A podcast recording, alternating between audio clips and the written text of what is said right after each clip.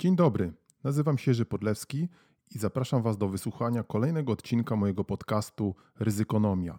Więcej ryzykonomii, informacji o moich e-bookach, usługach doradczych i szkoleniowych znajdziecie na stronie www.ryzykonomia.pl. Dzień dobry, dzień dobry, dzień dobry. Trochę nas nie było, ale już znowu jesteśmy. Starałem się znaleźć w komputerze, gdzie ja tu ostatnio nagrałem odcinek, no to chyba z ponad dwa miesiące temu. Muszę Wam powiedzieć, że chodzę tak obok tego mikrofonu od paru dni. Myślę, nagrać, nie nagrać, nagrać, nie nagrać, nagrać. To ja coś nagram. Jakaś tutaj jest taka przemożna chęć. No to tak chyba w ogóle jest z pisaniem czy z nagrywaniem, że no, że istnieje grupa ludzi i prawdopodobnie ja do nich należę, która która mm, próbuje właśnie e, swoje różne myśli mniej lub bardziej wartościowe przekazać w eter, tudzież przelać na papier. Tym niemniej jesteśmy znowu, e, no właśnie, no, ciągle coś piszemy i to nam, to nam utrudnia podejście do mikrofonu. Dzisiaj jesteśmy znowu, jest świnka, mam nadzieję, że że uda nam się wkrótce nadać, jak, nagrać jakiś, jakiś następny odcinek. Zresztą zauważyliśmy na mm, portalu, gdzie gdzie ten cały nasz podcast się mieści, że cały czas tam ktoś wchodzi i zagląda. No nie są może to jakoś masy, ale widzimy, że podcast żyje, jakieś zainteresowanie jest. Oczywiście Spotify, te wszystkie inne platformy podcastowe, do których was, których teraz pewnie każdy ma i każdy y, korzysta. Oczywiście cały czas jestem też e, na blogu Ryzykonomia. Tam co pewien czas pokazują się artykuły, które y, piszę między innymi także dla Gazety y, Ubezpieczeniowej i w różnych innych miejscach. Ostatnio taki artykuł o mm, książce Szoszany Zubow, y, którą przeczytałem jakiś czas temu. No, może nie do końca, ale jeszcze trochę mi zostało. E, Wiek kapitalizmu i inwigilacji. Polecam. Dobra książka, chociaż e, autorka mocno lewicująca, ale to tak naprawdę hardkorowo czasami. No, jak to przystało na profesorki z Harvarda, mogą sobie na to pozwolić. Ale pomijając tą warstwę, mm, tą warstwę e, antykapitalistyczną, tak to nazwijmy, to bardzo ciekawe informacje dotyczące właśnie tego, jaki mamy dzisiaj mm, zinwigilowany świat, co robią te wielkie big techy, GAFA to się chyba tak ładnie nazywa, tak? Google, Apple, Facebook, Amazon i nie tylko one. Muszę powiedzieć, że po przeczytaniu tej książki, no już znowu nie po przeczytaniu, trochę mi jeszcze zostało, ale czytając tą książkę zacząłem sprawdzać te wszystkie tradycyjne takie akceptuję zgody, które e, codziennie klikamy w e, komputerze. I muszę powiedzieć, że to jest przerażające. My się tam zgadzamy dosłownie na wszystko, na transfer naszych informacji behawioralnych, tak? bo o tym pisze Szoszana Zubow. A jeszcze precyzyjniej to ona wprowadza takie dosyć interesujące pojęcie. Zresztą to mi się podoba, że nie boi się, no, jest profesorką Harvarda, prawda, więc może sobie na to pozwolić, nie jakąś skromną doktorką czy doktorem e, w Polsce, e, którzy muszą się trzymać ściśle języka polskiego, naszego wspaniałego, ukochanego. Ona wprowadza takie pojęcie nadwyżki behawioralnej, e, czyli można powiedzieć, to jest e, wszystko to, co przekazujemy za darmo de facto, bo za darmo, bo nic z tego nie mamy E, różnym dostawcom internetu. No i oni potem robią z tym, co im się żywnie podoba, przede wszystkim tą sprzedają, sprzedają tą nadwyżkę behawioralną, tą wiedzę, kim jesteśmy, co robimy. Oczywiście przede wszystkim reklamodawcom, ale tak naprawdę to jeszcze Bóg wie komu jeszcze. Nie mamy w ogóle nad tym żadnej kontroli. To staje się w ogóle bardzo ciekawym tematem i ta książka zrobiła się dosyć głośna i e, ostatnio czytałem też taki artykuł w The Atlantic e, Ann Applebaum dotyczący właśnie właśnie mm, tego, co wyprawiają dzisiaj te wielkie big techy, e, też e, Ann Applebaum, e, no wiecie, wiadomo, Ann Applebaum, żona Radka Sikorskiego, co jaka tam żona Radka Sikorskiego, kobieta napisała, gułak, łeb ma jak sklep, ja żona Radka Sikorskiego, no ale tak to mi się skojarzyło. Bije się w pierś. Uuu. No właśnie, Ann, Ann Applebaum y, napisała taki artykuł y, z drugim dziennikarzem, y, jak on się nazywa, Pomarancew, ale nie pamiętam imienia, właśnie gdzie, gdzie pisze też również, jaki to mamy dzisiaj, jakie to mamy dzisiaj wielką rolę algorytmów. Ja w tej swojej książce, którą wam mówiłem, że napisałem dotyczące sztucznej inteligencji, pisałem między innymi o algorytmach. No książka, tak jak powiedziałem, jest ciągle jakiś Aż mi ręka opadła. Mm, e, ciągle w jakichś, jak ktoś się nazywa, mm, nie reklamacjach, w reklamacjach pewnie też. Ona jest ciągle w jakichś recenzjach. No i mm, e, w tej książce pisze też o algorytmach, bo o tych algorytmach e, trudno nie pisać, bo algorytmy są wszędzie. No i algorytmy siedzą w tych wszystkich właśnie wyszukiwarkach i nas po prostu szpiegują i kapują. Z drugiej strony akurat właśnie mi się tak skojarzyła Szyszana Zubow z Ann Applebaum, której, e, e, której mężem jest Radek Sikorski. To będzie bardziej chyba poprawnie. Na pewno Radek Sikorski się nie obrazi na mnie. E, ona właśnie z drugim współautorem zwraca uwagę, że dzisiaj te wszystkie algorytmy, chociażby Facebooka, mediów społecznościowych są po prostu nastawione na sianie niepokoju. Tak? No, one po prostu elewują podrzucają, jakby wybierają te opinie, które są najbardziej takie właśnie skrajne, które powodują największe jakieś zamieszanie. No i efekt tego jest taki, że y, narastają te wszelkie podziały, pojawiają się Trumpy i różne inne czuby. Także, mm, także też bardzo ciekawy artykuł, The Atlantic Wam polecam.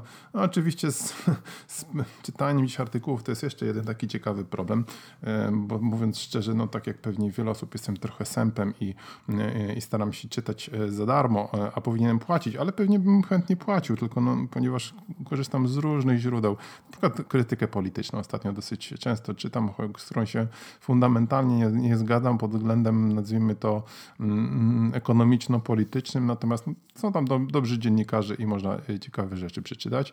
Mm, no właśnie i teraz e, no chętnie bym ich jakoś wsparł, ale jak ja mam wyklikiwać, e, gdzieś tam wspierać na, na poszczególne, to to jest skomplikowane i mam nadzieję, że to jakoś zostanie kiedyś rozwiązane, że będzie można jednak, że będzie można jednak wspierać, prawda? No bo jeżeli czytam coś raz na jakiś czas i wy pewnie też, no to, to trudno być stałym, stałym, stałym wspieraczem, chociaż powinienem, no, to przyznaję ze wstydem, prawda? No właśnie, polecamy tę książkę Szeszany Zubok, wie, Zubow, Wiek kapitalizmu inwigilacji. Świetny tytuł swoją drogą, prawda?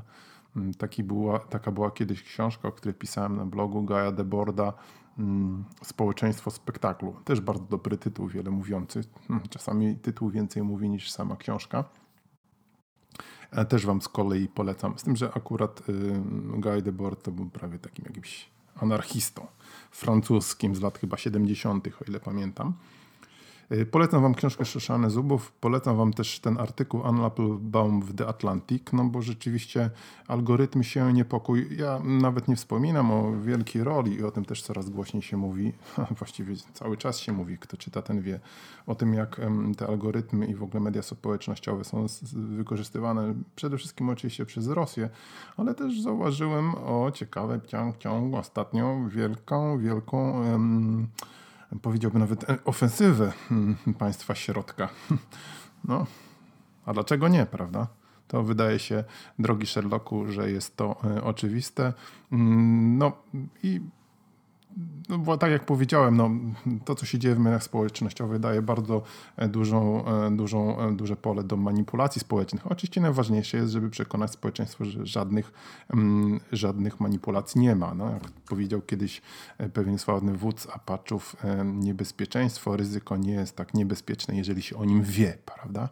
A jak się nie wie, no to można się dać manipulować. No, tylko żeby nie było tak, że ja tutaj dołączyłem do jakiegoś grona jakichś, prawda, osób, które mówią, że znają prawdę, bo dzisiaj jest pełno takich, prawda, włącz rozum, znaj prawdę. Ja się odwoł, mógłbym się tu odwołać do różnych, do różnych źródeł o, o, tym, o tych manipulacjach. Właśnie, no piszą takie osoby chociażby jak, jak Anna Applebaum czy, czy, czy, czy Zubów, można przeczytać w różnych innych źródłach nawiązujących chociażby do źródeł wywiadowczych NATO czy Stanów Zjednoczonych, że to się odbywa na wielką, na wielką skalę. Zresztą Joe Biden parę dni temu na pewno słyszeliście powiedział co sądzi o, mm, o Władimirze Władimirowiczu, jego, jego tam e, próbach wtrącania się do amerykańskich wyborów.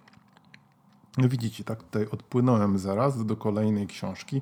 Jeszcze mam jedną książkę, bo położyłem sobie prawda, Świnko? Położyłem sobie mm, książki e, na blacie, żeby do nich jakoś tak nawiązać, żeby, e, żeby coś mądrego jednak tutaj powiedzieć w tym odcinku. E, w kolejnym odcinku tak sobie myślę o dwóch tematach, które chciałbym poruszyć. O sektorze publicznym. Obiecałem to już dawno, że powiem parę słów o tak zwanej kontroli zarządczej. No to chyba zresztą będzie bardzo na czasie. I zarządzaniu ryzykiem też jest coś takiego, więc może poświęcę jeden albo dwa odcinki tej kontroli zarządczej. I myślałem, że też coś e, podsumuję i, i uporządkuję mm, jeszcze jeden temat. Może wrócę do tych ryzyk politycznych, prawda? A, a pewnie do paru innych też. Ale jak widzicie, że ryzykonomia teraz dryfuje w różnych innych kierunkach, więc e, zostawiam sobie tutaj e, otwarte pole do gadania, bo w końcu, tak jak powiedziałem, to jest mój blog i mogę sobie gadać, prawda, świnko, co tutaj żywnie podoba. A jeżeli ktoś słucha, no to oczywiście bardzo się z tego cieszymy. Na blogu możecie nas czytać. Grupa zarządzanie ryzykiem na LinkedIn działa, tam się nowe osoby podłączają. No, czasami ktoś coś powie. Wiadomo, jak to jest z tymi wszystkimi grupami. Grupa e, Sztuczna Inteligencja AIA Polska hmm, również e, również, również, również działa. O, pandemię. Nie wiem, czy już mówić o tej pandemii, bo mm, pewnie wszystkim to się wylewa, chociaż teraz wchodzimy, mam wrażenie, w jakiś dramatyczny okres. Mm, polecam Wam śledzenie tego, mm, e, polecam Wam śledzenie tego portalu tych modelarzy, matematyków, Centrum Modelowania Matematycznego chyba, tak, z, z Warszawy, z Uniwersytetu Warszawskiego. Tam ostatnio się pojawił taki wykres, mniej więcej co nas czeka. No niedobrze jest. Naj, Najbardziej chyba przerażające i budzące też mój podziw skądinąd jest to, jak e, ten nasz, e, ta nasza szajka, nasi władcy potrafiła zamulić cały ten temat i zwróćcie uwagę, że my jesteśmy The Economist o tym ostatnio pisał, że tak zwany excessive mortality, czyli ta, um, czyli ta nadmierna śmiertelność, a więc y, liczba ofiar nie tylko samego COVID-a, ale tych osób, które no, nie zostały wyleczone, y, nie trafiły do lekarza z przyczyn różnych innych chorób, to excessive mortality na 100 tysięcy mieszkańców jest y, no tutaj spoglądam sobie na taki wykres sprzed paru dni Eurostatu, no to jest wręcz najwyższe w Europie a jedną z najwyższych na świecie, prawda? My jesteśmy naprawdę kopnięci strasznie tą epidemią, e, no ale ludzie sobie jakoś nie zdają jakby z tego sprawy. Chyba ich to nie interesuje. No i, no i tutaj też znowu gdzieś tam nawiązanie do tych algorytmów, do tego mm, kontroli świadomości społecznej. E, polecam, o tym pisze mm, Ann Applebaum Zresztą Anne muszę powiedzieć, ona też, e, żeby nie krytykować, daje kilka takich e, swoich pomysłów i swojego współautora, pana Pomarancewa, tak, tak się chyba nazywa, jeszcze raz powiem. Jak można sobie poradzić z tymi, z tą wszechwładzą tych e, algorytmów, które są programowalne albo czasami po prostu manipulowalne, manipulują nami Właśnie ona tam postuluje stworzenie jakichś takich y, mechanizmów, które będą jednak elewowały, wybierały te treści bardziej wartościowe, wspierały je. No i pewnie też regulacje, to jest bardzo szeroki temat. Regulacja internetu. Ja się jak najbardziej przychylam do tego, co ja się mogę przychylić, ale że, ten, że internet trzeba zacząć regulować, bo to po prostu jest kompletnie wolna amerykanka. Te firmy, te firmy wielkie, informatyczne, informatyczne, tech, big techowe, ta gafa robi po prostu co im się żywnie podoba i nie wiem, gdzie to nas może zaprowadzić, a mamy teraz jeszcze pracę nad sztuczną inteligencją. Ostatnio zresztą się pokazał taki bardzo duży raport, którego, mm, którego jakby na czele zespołu, który, e, który pisał ten raport, był Eric Schmidt. E, kojarzycie być może, e, on był dyrektorem generalnym czy zarządzającym, jakkolwiek się nazywało, i jeden ze współwłaścicieli w pewnym momencie na pewno też ważnego pakietu akcji Google'a. No i no więc ważna postać, ale tam inne, inne osoby piszą o, o konieczności wzmożenia, można powiedzieć, wyścigu Stanów Zjednoczonych z, z Chinami, jeżeli chodzi o sztuczną inteligencję, bo e, Chiny, e, Xi Jinping chyba postawił Chinom taki cel, że do 2030 już roku mają osiągnąć w tym zakresie supremację. No ja muszę wam powiedzieć, że co by nie mówić o Stanach Zjednoczonych, to ja już wolę żyć w niewoli Stanów Zjednoczonych niż w niewoli chińskiej. No jeszcze nie wiem jak to z tą niewolą Stanów Zjednoczonych, bo tam zadziwiająco ludzi chce wskoczyć do tego obozu, czego nie można powiedzieć o Chinach. Także raport chyba liczy 700 stron i mam go gdzieś tam do przeczytania. Także, także mam, za, za, mam zadanie takie przed sobą, postawiłem, że go, jednak, e, że go jednak przeczytam i może wtedy parę słów powiem. Wracając do pandemii. To liczby są oczywiście e, bardzo niepokojące. Na pewno, bo kto ich, kto o nich nie słyszy, z tych modeli matematyków z Uniwersytetu Warszawskiego wynika, że ta trzecia fala może sięgnąć 30, 40, a nawet 50 tysięcy zachorowań dziennie. Trudno też powiedzieć, ile ich naprawdę jest, bo jak wiecie, my jesteśmy bodajże chyba na 87 miejscu pod względem e, ilości testów na 100 tysięcy mieszkańców na świecie. To jest oczywiście znowu brutalna manipulacja i nie dzieje się to bez powodu, prawda? Zbij termometr.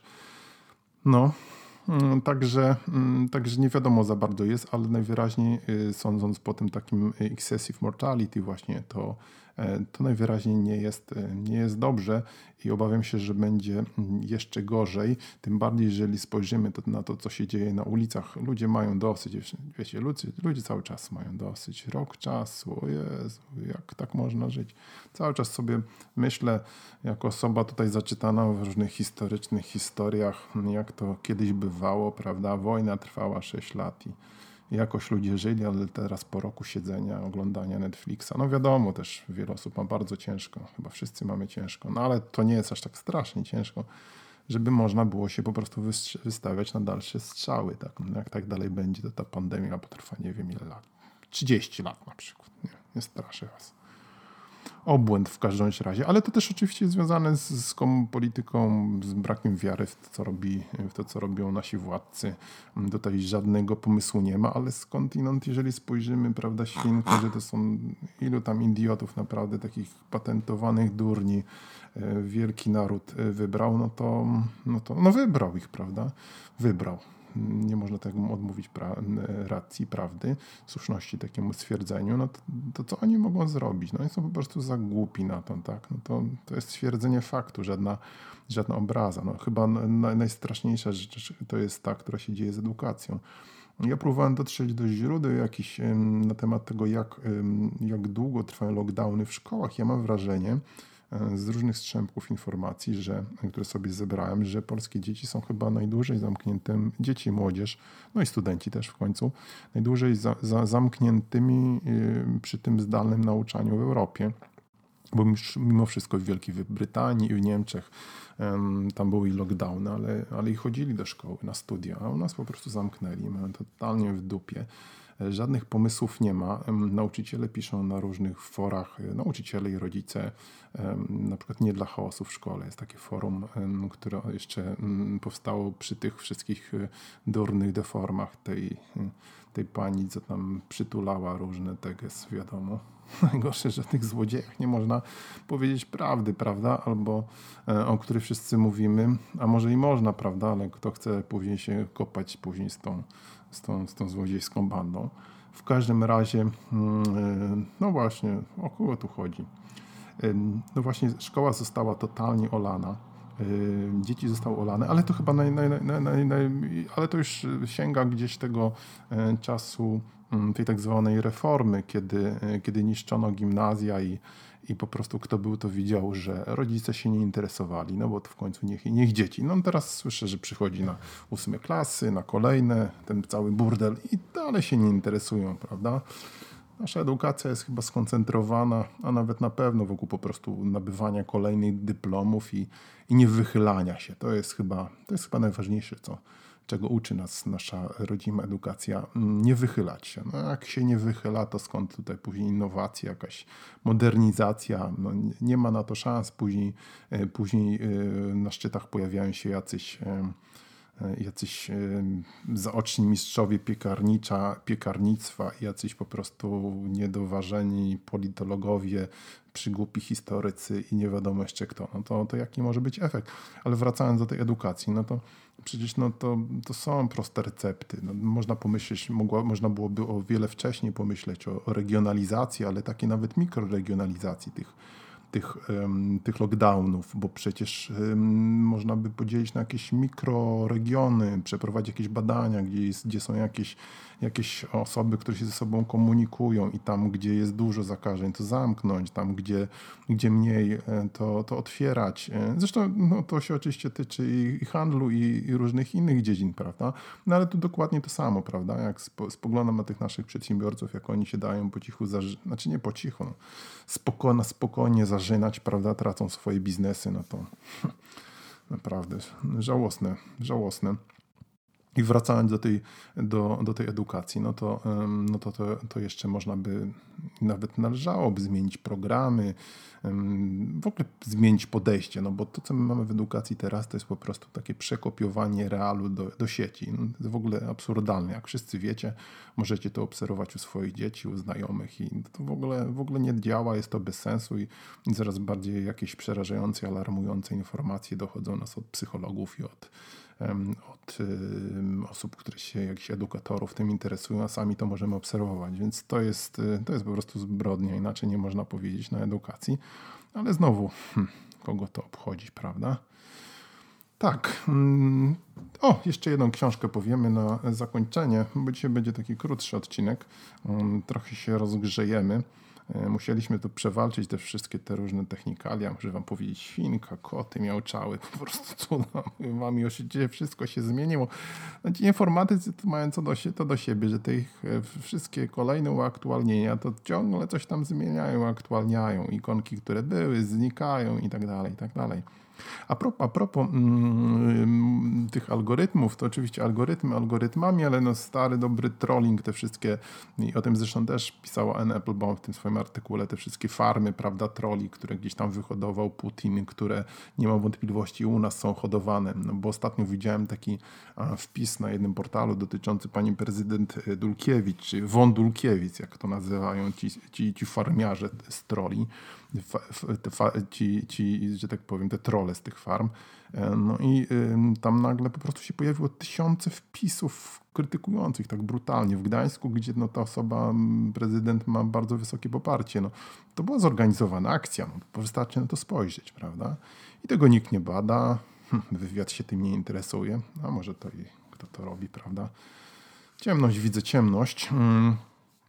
A, a propos jeszcze tych troli, to o tym chciałem powiedzieć, nie zapisałem to sobie, że zauważyłem z moich doświadczeń, a ja z trollami y, mam y, bardzo dużo do, do, do czynienia, bo masę ich poblokowałem na, um, chociażby na portalu LinkedIn, na którym, na którym tam różne rzeczy wypisuję, jak wiecie, przynajmniej część was, z was wie. I zabawne, prawda, z tymi trollami jest między innymi to, że oni to w centrali najwyraźniej mają takie ograniczoną, ograniczone pomysły na tworzenie chyba tych, e, tych awatarów, bo zauważyłem, że mm, jednym z takich najbardziej popularniejszych coverów, że tak powiem, e, e, troli to są albo Java deweloperzy i drugi chyba w kolejności są project managerowie.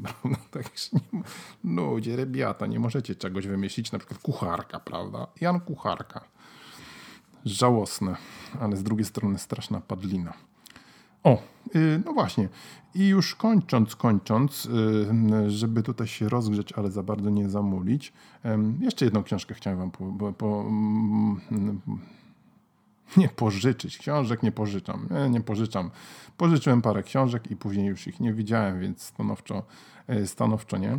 Chciałem Wam polecić taką książkę, na którą e, trafiłem e, trochę tak przypadkowo, słuchając taki podcast Hardcore History, The Hardcore His History Dana Carlina. No, polecałem już to kilkakrotnie, to jest już człowiek, legenda. Mm, ostatnio, ostatnio słuchałem taki, mm, taki podcast pod tytułem Wrath of Khans, czyli mm, Gniew Hanów. Gniew Hanów, przepraszam. Hanów, Hanów. tak jak powiedziałem, że trudno się tak żongluje z jednego słowa, z, z, przechodzi z angielskiego na polski. Um, I um, so sorry for the pronunciation. Um, I um, no właśnie takie kilka odcinków, bo to chyba 5 godzin, dotyczące Mongołów i Dżingis Hana i tam różnych jego pociotków. I muszę powiedzieć, że ja historię trochę znam, ale mm, no, wiele rzeczy mi się wyjaśniło i dotyczące też krajów y, y, tego całego regionu arabskiego i, i Europy i w ogóle polecam serdecznie. Może do tego jeszcze wrócę, bo mm, historia, tak jak ktoś zauważył, po co jest historia? Historia jest po to, żeby, czy nauka, bo sama ona sobie może być, ale nauka historii. No jak ona jest nas w szkołach, to zapomnijcie naprawdę. E, miałem taką historyczkę, mówiłem wam o tym, która się mnie trochę bała, bo ja tam innych prześladowała, ale mi się trochę bała. Pamiętam, że jeden z jej takich największych, że tak powiem, wyczynów e, e, to było to była opowieść o, mm, o szarży artylerii pod Krojantami. Nawiasem mówiąc, Krojanty to niedaleko, gdzieś pod Chojnicami. Przyjeżdżałem tam wielokrotnie. E, muszę się tam kiedyś wybrać, może zaszarżować. Ale czego nas uczy historia? No, historia powinna uczyć jakby dwóch rzeczy. Jak było, tak? I jak świat działa tym sensie. Tak. Całkiem sensownie to ktoś powiedział, nawet nie wiem, czy Dan Carlin, nie Dan Carlin.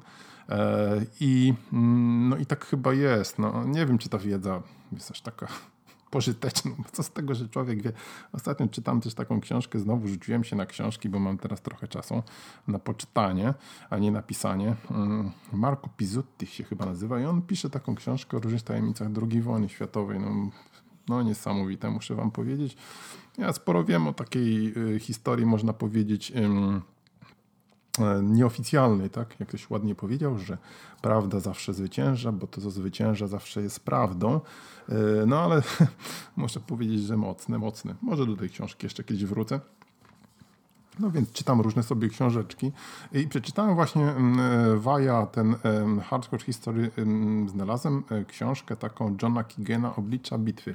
Studium e, nad bitwami pod Azincourt, Waterloo i Somme i nad Somą. dajcie spokój. Um, bardzo ciekawe, bardzo ciekawe. Taka książka mocno techniczna dla wielbicieli też historii militarów, pokazująca znowu, jak to wszystko by było, było naprawdę.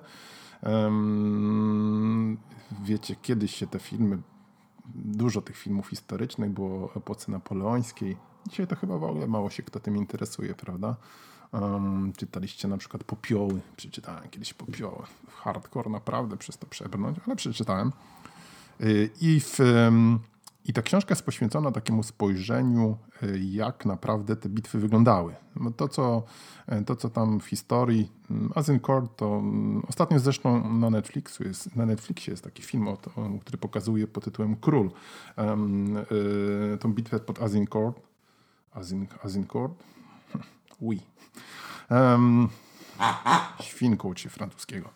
W każdym razie i tam I tam są różne bajki, no jak to w filmach, ale, ale muszę powiedzieć, że e, e, taka, taka analiza, a John Keegan to był no, historyk, już nieżyjący, wykładowca na, uni, na Uniwersytecie, na szkole oficerskiej Sandhurst, takiej bardzo renomowanej w Wielkiej Brytanii, kształtującej oficerów, kiedyś imperialnych, a teraz już no, mniej imperialnych, bo imperium nie ma, ale bardzo znane, renomowane. I on tak analizuje, że tak powiem, te bitwy z punktu widzenia takiego technicznego mm, i to ciekawe nawet, tak, prawda? Jak ktoś się interesuje logistyką, biznesem, no, nawet to było tak kiedyś dosyć modne. Przed epidemią w każdym razie zapraszanie różnych komandosów i oni tam różne bajki opowiadali, prawda? Jak to, jak to, jak to oni, co, co to oni nie wyczyniają, prawda? Później komandosi najechali, prawda, na półtonową minę, tą całą IED, prawda, jak się tam nazywało i tyle ze szkolenia. Ale no, nic nie uwłaczając komandosom oczywiście, pełen szacunek. Y, I w tej książce napisuje takie, można powiedzieć, fakty, jak to najbardziej było. Ja muszę powiedzieć, że mnie się taki obrazek najbardziej spodobał jakiś, jak to w tych filmach, których kiedyś było wiele więcej, teraz mało to pewnie ktoś ogląda z czasów napoleońskich, jak szarżowali ci kawalerzyści na na, na takie czworoboki piechoty i, i tam wpadali między te czworoboki w ogóle i tam siekli się i tak dalej. To no, z tej książki wynika, że, no, że koń głupi nie jest. Jeżeli konia nie zabili i z rozpędu się nie, że tak powiem, nie wykopyrtnął i, i nie staranował łbem mm, tych czworoboków, to ich nie rozbił, to, to takich rzeczy się w ogóle nie, nie działy. Zazwyczaj to ci jeźdźcy się gdzieś tam zatrzymywali przed tym czworobokiem i to mi się tak jakoś właśnie bardzo plastycznie w wyobraźni mm, utrwaliło e, i gdzieś tam jeździli wokół tych czworoboków, szczerzyli zęby, wyzywali tych kolesi, prawda, w tych czworobokach, którzy tam strzelali do nich z tych, z tych, z tych różnych e, swoich karabinów które, które no, oczywiście ładowali i tak dalej, i tak dalej, prawda? Więc zupełnie nie jak w filmach, ale, ale też, też różne takie aspekty techniczne e, są bardzo ciekawe. Czyli znowu dla wielbicieli, ludzi, którzy chcą, e, dla wielbicieli, przepraszam, nie ludzi, dla wielbicieli, tych, którzy chcą wiedzieć, e, jak to było naprawdę, jak to jest naprawdę. Hm, ale z drugiej strony, hmm, może lepiej nie wiedzieć, prawda, jak to było w tym Matrixie, którą pigułkę wybierasz, e, czerwoną czy niebieską. I to byłoby na tyle na dzisiaj. Do usłyszenia, do zobaczenia wkrótce. Bye, bye, bye, bye. bye.